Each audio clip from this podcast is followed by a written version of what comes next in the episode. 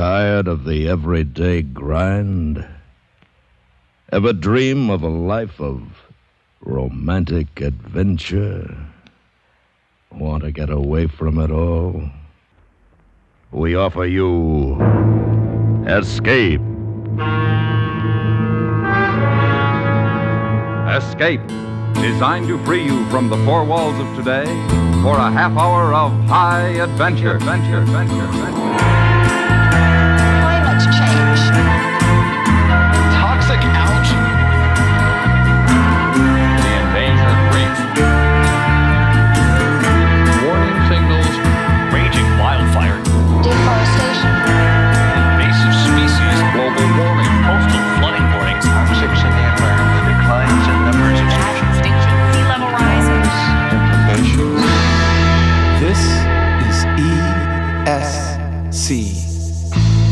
Adventure in the Time of the Anthropocene with me, Jake Smith.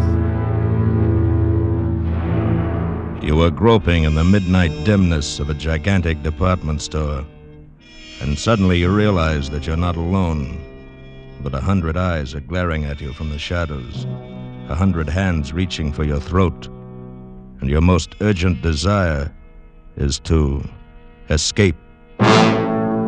So begins the 1947 broadcast of Evening Primrose on CBS Radio's Escape. The script for the show was based on a short story by John Collier. Like The Vanishing Lady from the last episode, Evening Primrose is an adventure that's set in a supposedly safe and silent place the midnight dimness of an urban department store.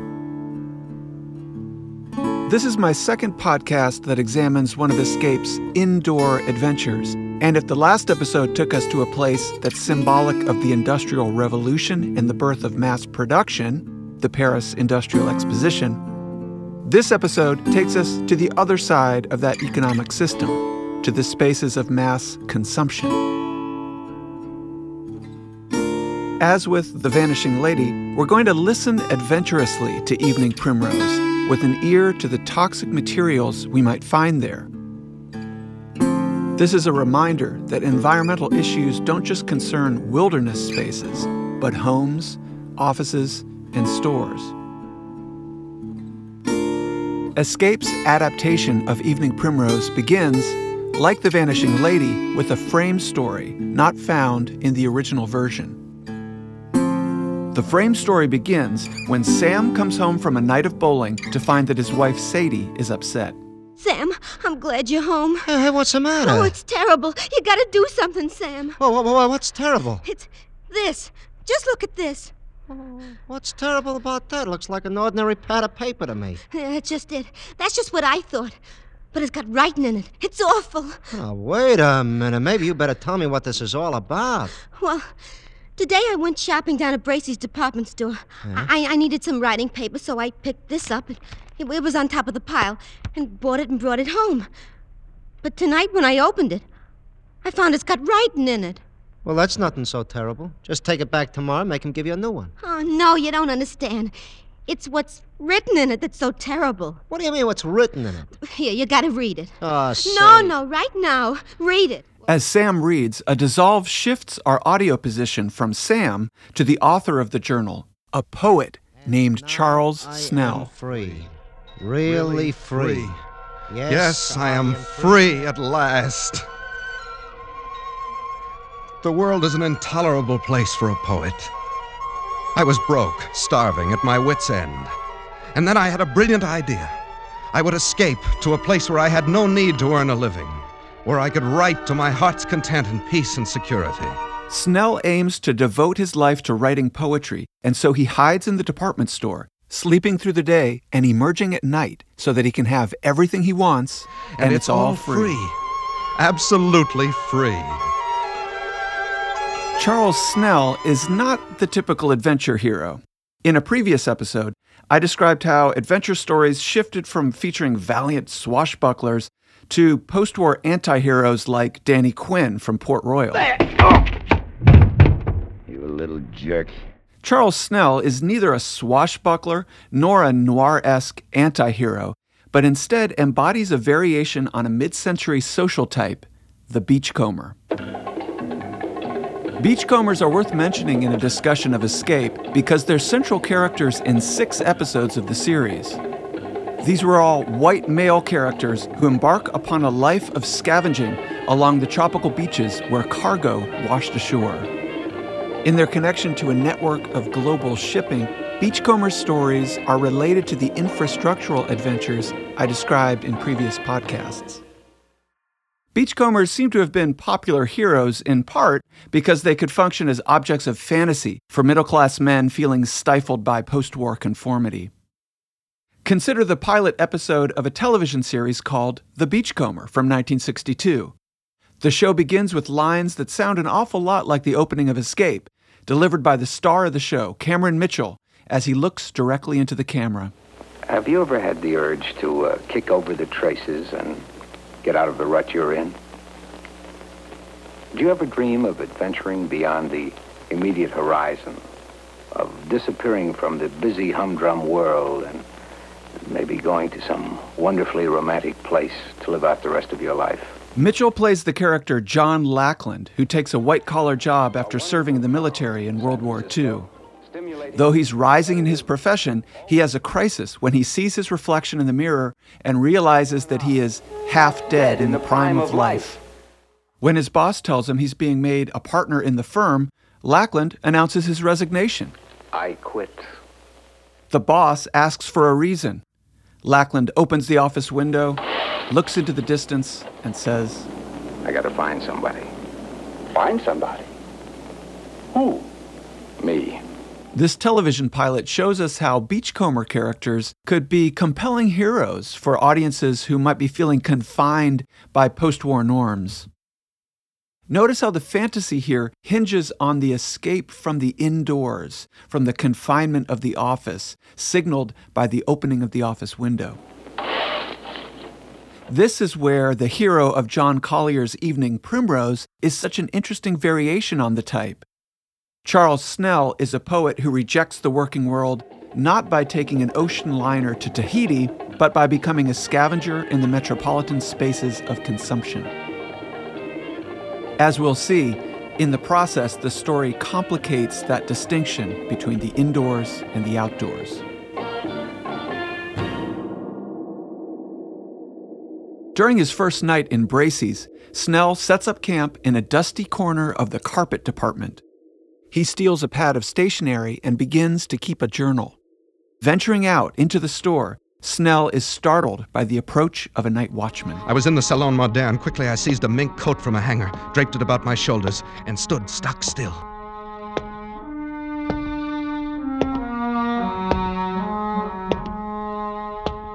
I could have reached out and touched him, but he passed by without so much as a glance. I started to smile, but the smile froze on my lips. There was someone else here. I was looking straight into a pair of eyes. Large, flat, luminous, inhuman eyes peering at me from among the Mrs. Tailored suits a dozen feet away. They belonged to a creature dressed as a man, but he was as pale as a creature found under a stone. His hands hanging motionless at his sides looked more like the fins on a fish than human hands. And then he spoke. Not bad for a beginner. I. I'm sorry. I didn't know anybody else uh, lived here. Oh, yes. We live here. It's delightful. We? Yes, all of us. Don't you see? Look around you. Snell soon finds himself surrounded by a crowd of spectral, semi human creatures. They came swarming thick around me, pale, thin, wispy, moving silently, fluttering like gauze in the wind, whispering. How raw he looks. Who is he? As coarse as the sun. What is he doing here? In the short story, Collier describes the Bracey's colony in such a way that he blurs the line between human and non human bodies, and between natural and built environments. He writes that Roscoe's hands resemble fins, that the inhabitants of the store are like the nocturnal creatures that creep out under the artificial blue moonlight in the zoo, and that their laughter is like the stridulation of the ghosts of grasshoppers.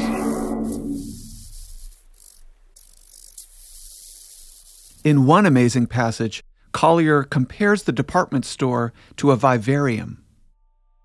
A vivarium is a glass enclosure, like an aquarium, but for plants and animals that live on the land. Collier describes the sensation of peering into a vivarium, and first just seeing bark, pebbles, a few leaves, nothing more.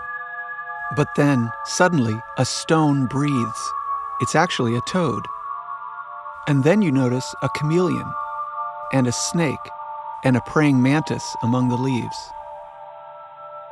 The whole, he writes, suddenly seems to be crepitant with life.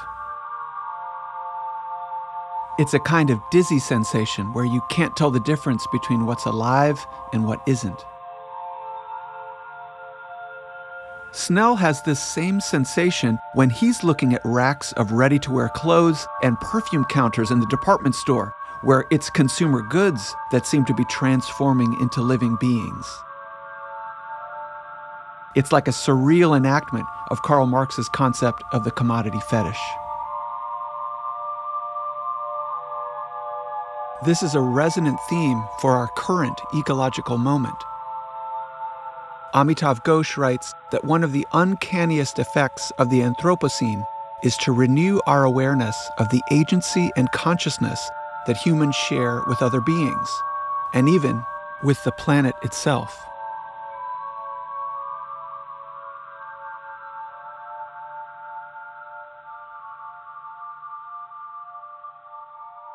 The strange inhabitants of Bracey's assume that Snell is a burglar, and they make cryptic threats to send for the Dark Men. Yes, send for the dark men. The dark men. Snell insists that he's a poet and has come to the store to renounce the outside world. And hearing this, their attitude changes. Why then, he's come over to us. He's just like us. He's come over to us, a poet. He must meet Mrs. Vanderpant. Yes, Mrs. Vanderpant. She's coming now. I follow their eyes toward the balcony. There, coming down the wall like an ancient spider, clambered an old lady. Wrinkled and cracked and emaciated, she must have been at least 80, a shadowy matriarch. And the things around me bowed and scraped as she reached the floor and floated toward us. She tells Snell, I am quite the oldest inhabitant here, Mr. Snell. Three mergers and a complete rebuilding. But they didn't get rid of me. I have been here, Mr. Snell, ever since the terrible times of the 80s. Ah, I was a young girl then. A beauty, they say. And poor Papa lost his money. Oh, Bracey's meant a lot to a young girl in those days. So when I wasn't able to have a charge account, I came here for good. That's better than a charge account. I was quite alarmed when others began to come after the crash of 1907. And of course, all our dear young people came in 1929. Their poor papas jumped from skyscrapers. They couldn't bear to be without charge accounts either.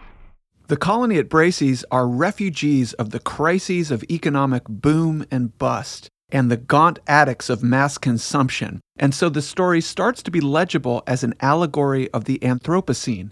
Or maybe this story aligns better with critics who say that the term should be the Capitalocene, understood to be an era that's been brought on by the ravages of capitalism. But we should also pay attention to the way the Bracey's community sounds. They're set apart by the use of vocal filters and a certain theatrical style of performance. He must meet Mrs. Vanderpant. Yes, Mrs. Vanderpant. This sets the inhabitants off as different, non normative, somehow out of time. And when we combine that with the fact that they're a community of affiliation, not of family or kinship, they start to become legible as a queer community. I'm drawing here on academic work that describes queer uses of time and space. That is, uses that are defined in opposition to the family, heterosexuality, and reproduction.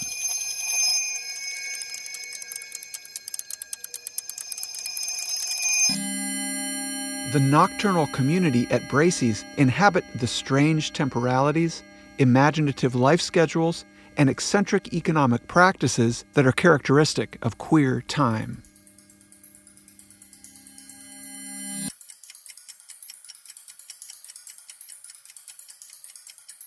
There's one notable exception among the people at Bracey's Mrs. Vanderpant's maid, Ella.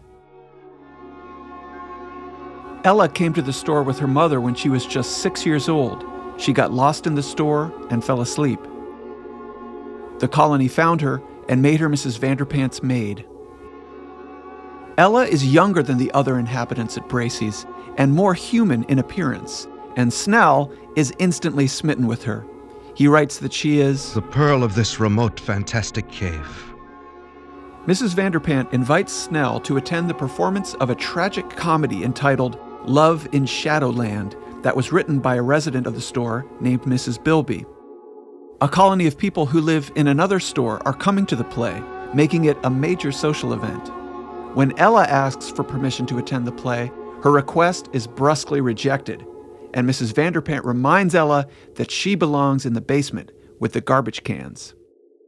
Snell is shocked by the social hierarchies in the colony and the disdain that its members have not only for Ella, but for the night watchman. Odious, vulgar creature. You reeks of the coarse sun. Oh, come now, Mrs. Bilby. Mrs. Vanderpant declares that both are not our sort at all.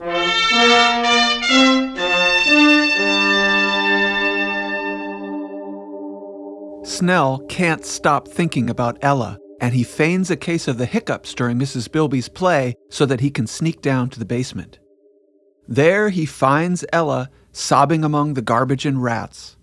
Ella warns him about the dark men. You know how people live in all the stores at Gimbel's and Bloomingdale's. Yes, and... yes, I know. Well, the dark men live at the Undertaker's. Good heavens.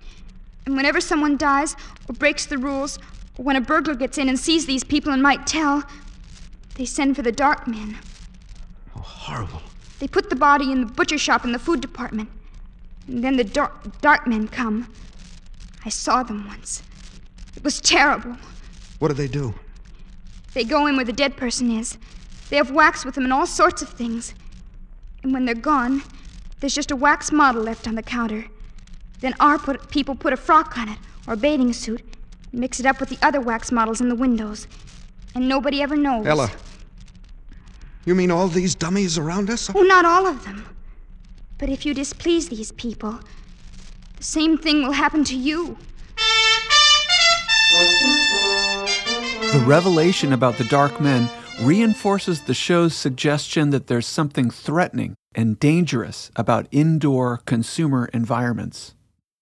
Remember from the previous episode that we're interested now in some of Escape's indoor adventures and how they might relate to what environmental critics call toxic discourse, the fear of a poisoned world.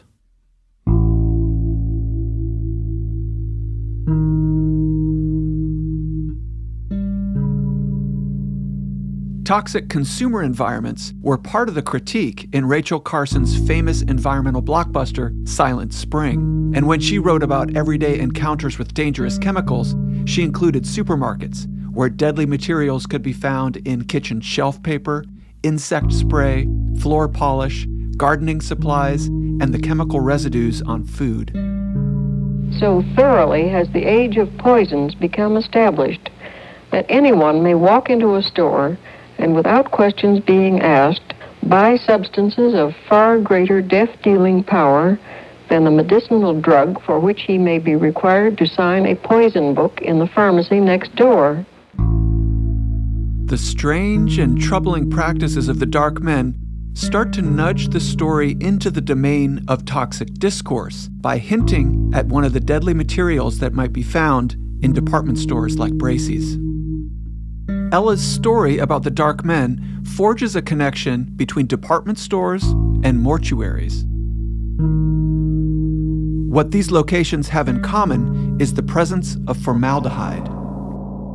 Formaldehyde is a toxic chemical that's used both in the preservation of corpses and in the preparation of department store items like pillowcases, drapes, carpets, hair treatments, and wrinkle free clothing. By one account, department stores can smell pungently of formaldehyde. The chemical began to enter consumer and domestic spaces in the 1940s with the invention of formaldehyde based particle board, which is found in walls, cupboards, and furniture. It's also used in the treatment of carpets, drapes, linens, and permanent press clothing. Remember how Snell's first encounter with Roscoe was at a rack of ready to wear clothes? Not bad. For a beginner. With its racks of ready to wear clothing, ghostly denizens of the funeral home, and bodies transformed into mannequins, Evening Primrose smells pungently of formaldehyde. Let's return now to the scene between Charles and Ella in the basement of the department store, where Ella confesses her desire to escape from Bracey's and see the outside world again. The sensitive poet falls more deeply in love with her. My mind is filled with her. I dream of her every day. I'd live to see her at night. The depiction of Charles and Ella's relationship on Escape comes into sharper focus when we expand our scope to include a remarkable musical adaptation of Collier's story that was made for television. ABC Stage 67 broadcast an adaptation of Evening Primrose in 1966 with music and lyrics by Stephen Sondheim and starring Anthony Perkins and Charmian Carr as Charles and Ella. Shot in New York's Stern Brothers department store, the show has a vivid sense of place.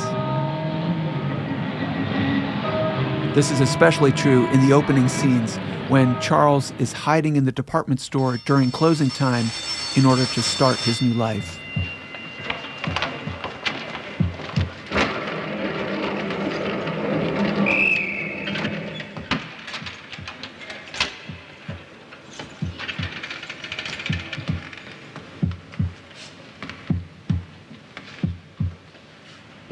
The TV adaptation develops the story's thematic confusion of natural and human environments through a great visual motif, likely inspired by the vivarium passage in Collier's story.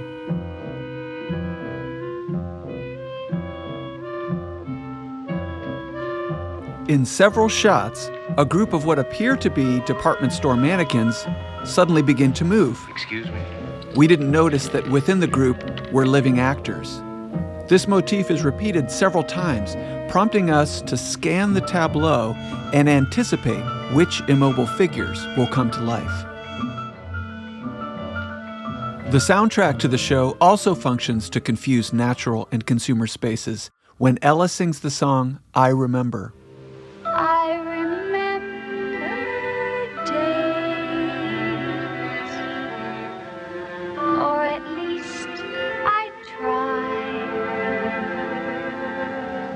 Her understanding of the world beyond Bracey's is expressed in terms of the consumer environments that she's known since she was a child. The sky is blue as ink. Snow is coming down like lint. Ice is like vinyl. Leaves are green as spearmint and crisp as paper. And trees are bare as coat racks and spread like broken umbrellas.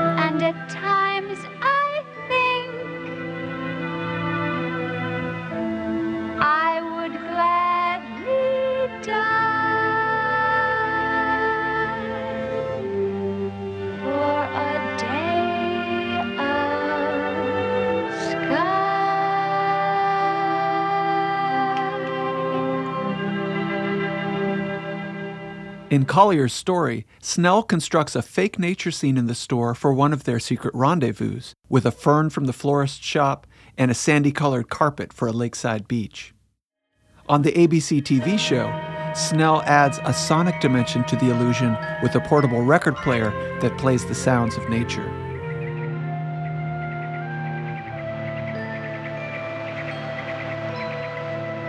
It's at this point in the narrative that the radio and television adaptations diverge in their treatment of the central couple.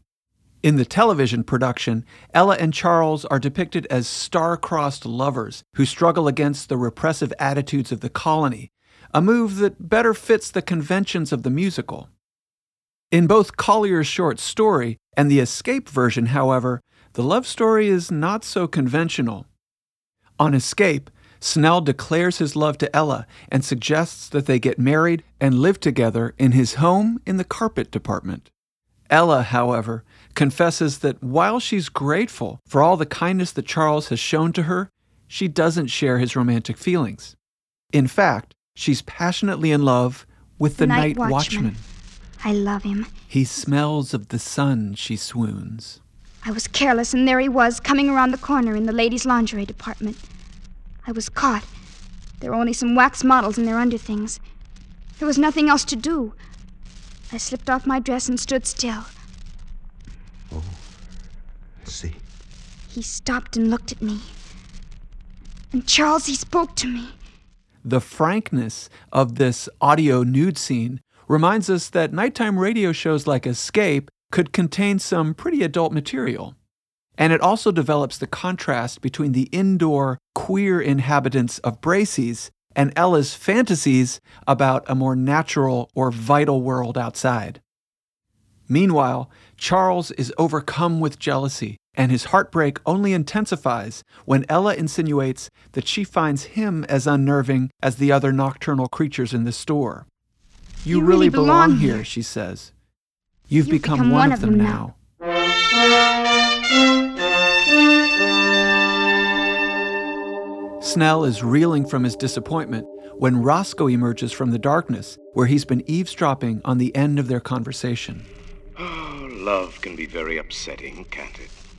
You heard? Yes. Just the last moment or so. Very touching. Hmm. Yet it's understandable. I've been attracted to Ella myself. So she loves another, hmm? Too bad, old boy. Who could it be? Could it be that I am the cause of your heartbreak? You flatter yourself too much, Roscoe. Well, then whom? She loves the night watchman. Can you imagine that? She loves the. Oh? Roscoe, I shouldn't have said that. It, it's not true. At least I don't think it's true. You wouldn't. Roscoe, you said you loved her too. You wouldn't do anything. Tell anybody. This is a secret between us. Between friends, isn't it? Of course, old man. As secret as the grave.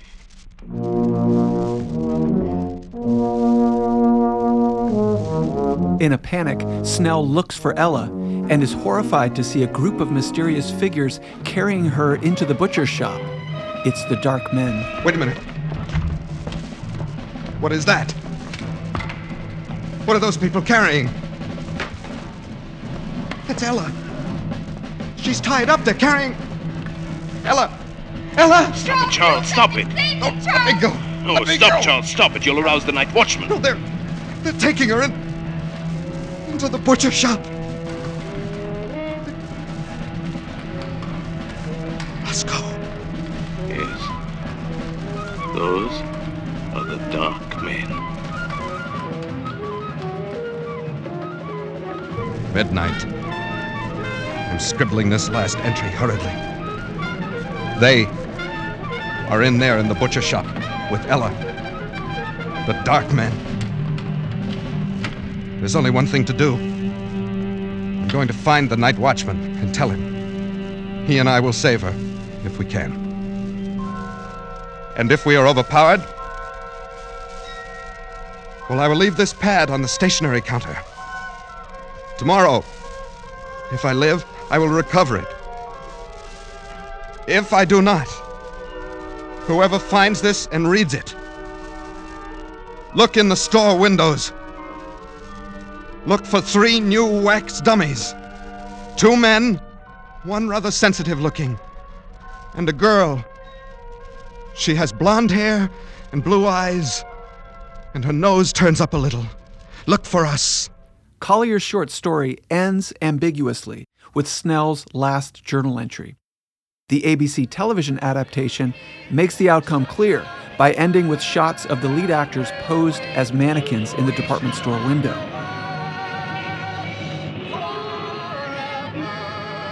Escape takes another approach by returning to the frame story where Sam is reading Snell's final journal entry. Exterminate them. Avenge us. Oh, Sam, isn't it horrible? Ah. We, we gotta do something. Tell somebody something. Oh, Sam, what'll we do? Do? Well, nothing. Go to bed. But Sam! Oh, whoever wrote this has sure got a weird sense of humor. It's probably some clerk down at Bracey's who ought to be fired. But you you mean you, you think it's just a story? Are you kidding? You don't believe this stuff, do you? Well, well I don't know. I, I, I oh, just... forget it, baby. Come on, snap out of it. I shouldn't leave you alone. You get too many ideas when I go out bowling at night.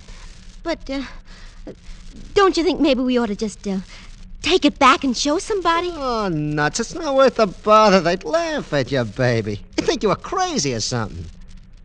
Yeah. Yeah. I guess you're right. I, guess I was silly. Yeah, forget it. Oh, come on. Let's go to bed. I'm tired. Okay. Okay, Sam. Gee, you know, there for a while I sure was scared. oh, I even forgot what I was going to tell you. Sam, I found the cutest dress today, only 1995. Yeah, baby? Yeah. It was in the window at Bracey's. It was on a beautiful little wax model with blonde hair, blue eyes, and a turned up nose. And there were two men standing beside.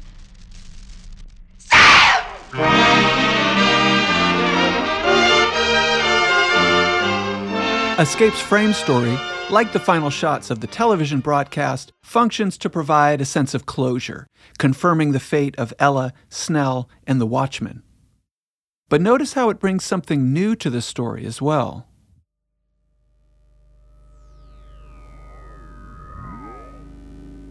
With Sadie and Sam, we find the seeds of a whole other story, one about a consumer who discovers something dangerous happening at the department store and her thwarted attempts to make that risk known. We're listening to one of the sound artist Christina Kubisch's Electrical Walks. Remember from the last episode of my podcast that Kubisch's work is a good accompaniment for Escape's indoor adventures because of the way it prompts us to listen to the everyday environment in a new way. Escape's frame story about Sam and Sadie nudges the story even further into the domain of toxic discourse. And that move along with the pungent aroma of formaldehyde that saturates the show, makes Escape's version of Evening Primrose speak to a rising concern about indoor air pollution during the post war era. Formaldehyde became associated with toxic risk in the 1970s, with a controversy over formaldehyde based foam insulation. Marjorie and Bob McGlue insulated their home with urea formaldehyde last February. They have since moved out and rented another house at additional expense, saying Mrs. McGlue's health could not withstand exposure to the formaldehyde fumes. I collapsed on the couch and waited for Bob to come out of the shower.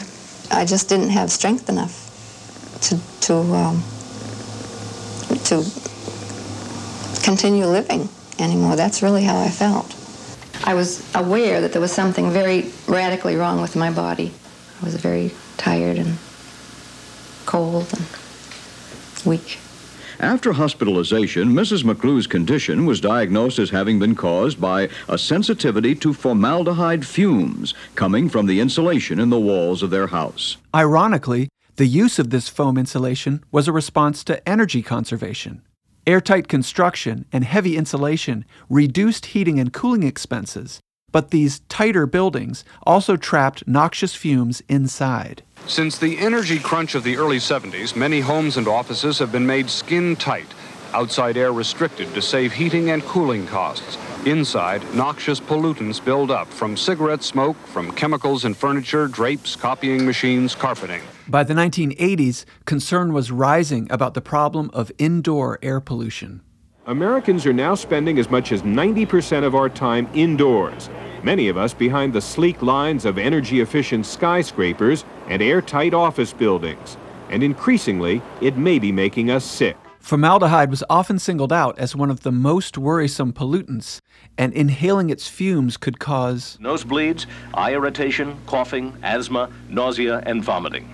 Federal agencies, including the Occupational Safety and Health Administration, have found it to be carcinogenic as well. Formaldehyde has been back in the headlines again in recent years. It's another blow for victims of Hurricane Katrina. They're being urged to move out of their government issued trailers after tests found toxic levels of formaldehyde fumes. People living in the FEMA trailers suffered from rashes, fatigue, burning eyes, and breathing problems.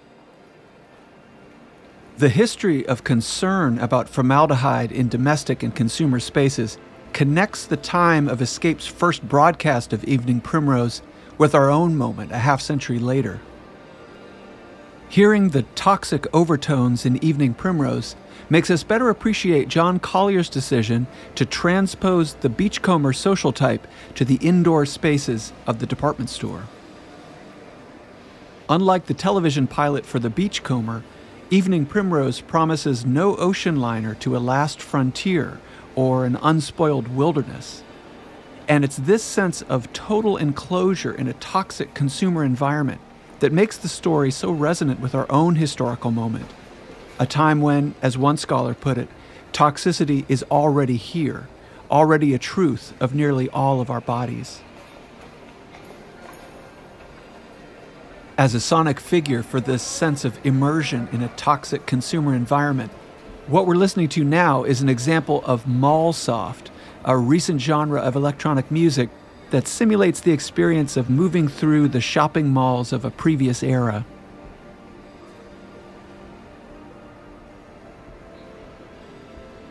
From an environmental perspective, Mallsoft can have a certain critical bite suggesting that it's the soundtrack to our toxic, hyper consumerist habitat. Throughout this series, I've been pairing studio based episodes of Escape with field recordings to bring two eras of sound work into dialogue. I like to think of Mallsoft as a kind of ironic, self aware field recording with the field located in consumer spaces, not natural ones. Hearing Mallsoft as a kind of environmental field recording troubles traditional understandings of nature and environment, and that's also a goal of the field of queer ecology, which aims to disrupt assumptions about nature, sexuality, and environmental politics. With the agenda of queer ecology in mind, we might return to the nocturnal colony at Bracey's. This community can be appreciated as a figure for what Donna Haraway calls the Chthulucene, her variation on the idea of the Anthropocene. The Chthulucene names the precarious era we inhabit, but Haraway stresses the need to develop multi species justice and collaborative kinship with non humans. Here's where Haraway overlaps with the project of queer ecology to think about kinship outside of the sphere of the heteronormative family. Haraway's slogan for the Chthulucene is make kin, not babies. As figures for the Chthulucene, Haraway refers to the tentacular ones, beings that have tentacles, feelers, digits and spider legs who can connect us to the earth.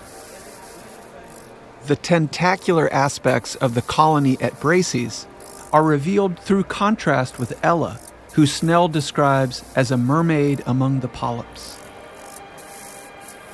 Remember, too, how the colony's shadowy matriarch, Mrs. Vanderpant, is depicted as an ancient spider scuttling across the walls of the dark, cavernous department store. These dimensions of evening primrose are best appreciated in the medium of radio. Radio is well suited to a story that takes place in the midnight dimness of a dark department store, and radio's theater of the mind allows the inhabitants of Bracey's to become truly more than human. By contrast, Roscoe and Mrs. Vanderpant, as depicted on ABC Stage 67, come across as aging character actors, not tentacular beings. On escape, Mrs. Vanderpant becomes an incarnation of Medusa, the mythical figure that Haraway takes as an archetype of the Chthulucene. After all, Mrs. Vanderpant, like Medusa, controls the power to turn men into stone via the toxic magic of the dark men. Haraway wonders what might have happened to those men had they known how to politely greet beings like Medusa.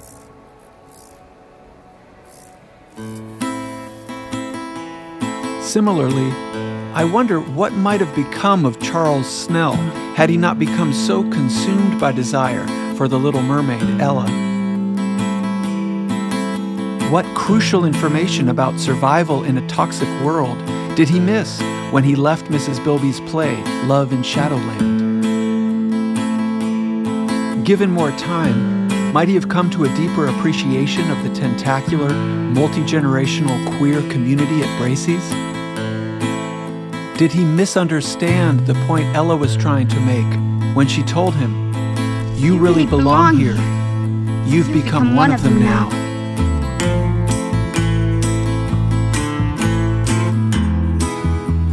ESC was written and produced by me, Jake Smith, and published in 2019 by the University of Michigan Press under a Creative Commons NC license. Post production for the podcast is by Liam Davis. Special thanks to Mary Francis and to the Andrew W. Mellon Foundation for its support of the Fulcrum platform on which this publication is hosted. You can find all 10 episodes of ESC and learn more about the sound artists and environmental issues that I discuss at www.press.umich, that's U-M-I-C-H, dot edu slash p slash esc. Thanks for listening.